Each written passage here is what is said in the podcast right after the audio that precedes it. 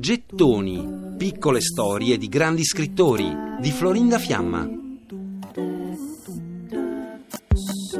Su un vagone affollato che collega Amsterdam ad Assen, Etty Illesum è immersa nella lettura delle poesie di Rilke, mentre sta in piedi e un sacco a pelo a quadri arancioni le pende dallo zaino. Etty si trova sul tram numero 7 e sta per raggiungere il campo di transito di Westerbork come volontaria. Disgustata dall'ipocrisia del consiglio ebraico, ha barattato il suo posto di dattilografa che l'avrebbe salvata dalla deportazione per andare a dare assistenza in quel villaggio, un campo che ospita migliaia di ebrei tedeschi e polacchi che sono fuggiti alla persecuzione nazista e stanno tentando di emigrare negli Stati Uniti o in Inghilterra.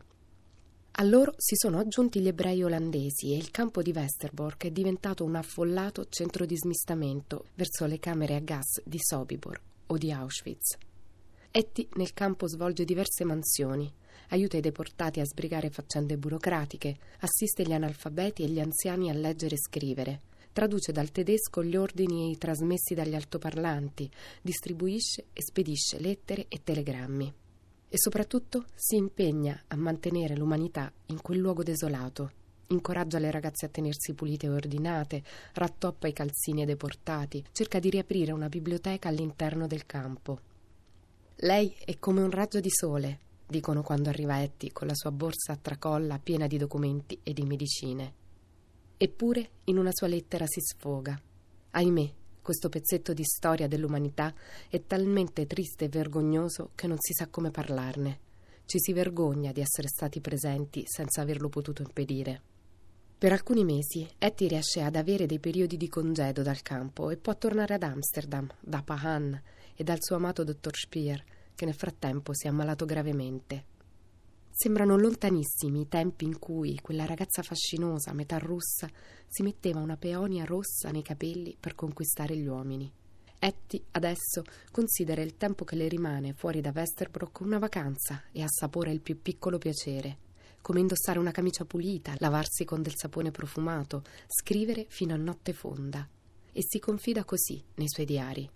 Senza essere triste, deve bastarmi sapere che questi piaceri esistevano e che almeno una volta mi sono toccati in sorte. È già una fortuna. C'è qualcuno che ha dovuto vivere senza conoscerli. Etty ha deciso di condividere la sorte del suo popolo e la sua condivisione è una lucidissima scelta piena di speranza. E scrive: Davanti a noi ondeggia la brughiera, che a volte assomiglia al mare. Indescrivibile pace. Qui ritrovo quiete e poi riprendo affannata il mio giro.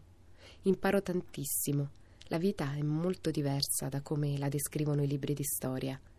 Vivere è un bene ovunque, anche dietro il fino spinato e nelle baracche piene di spifferi.